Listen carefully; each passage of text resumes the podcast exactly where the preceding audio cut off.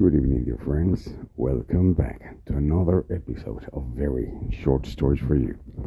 Tonight, leadership.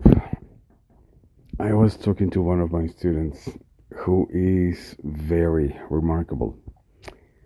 Uh, he's a very proud young man and he likes to do many things for himself.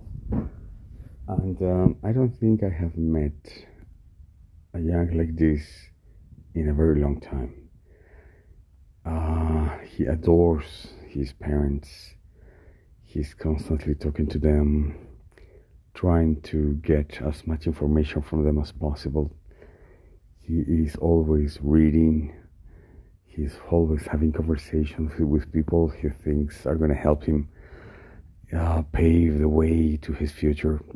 Even though he hasn't left school yet, he he has already tried different businesses. Actually, one of them is is is booming right now, and he's a very very interesting person, and he's very nice to talk to. He's polite, he's nice, he's educated. It, it's a pleasure to have a conversation with him.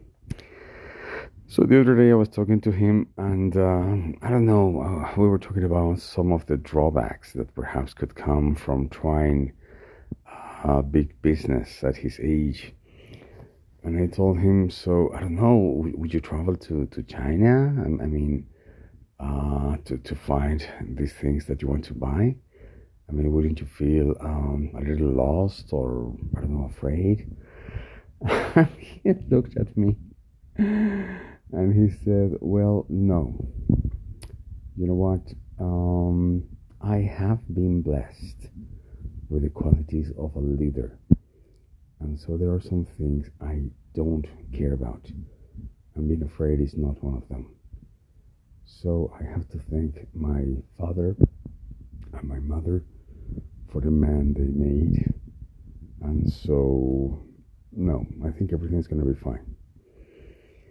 And that line he said, it's been around my head for days now.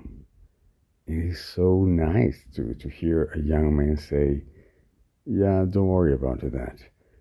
I have been blessed with the qualities of a leader. it's amazing. So yeah, I, I hope I hope most our kids are blessed with the qualities of leadership. This was a very short story for you.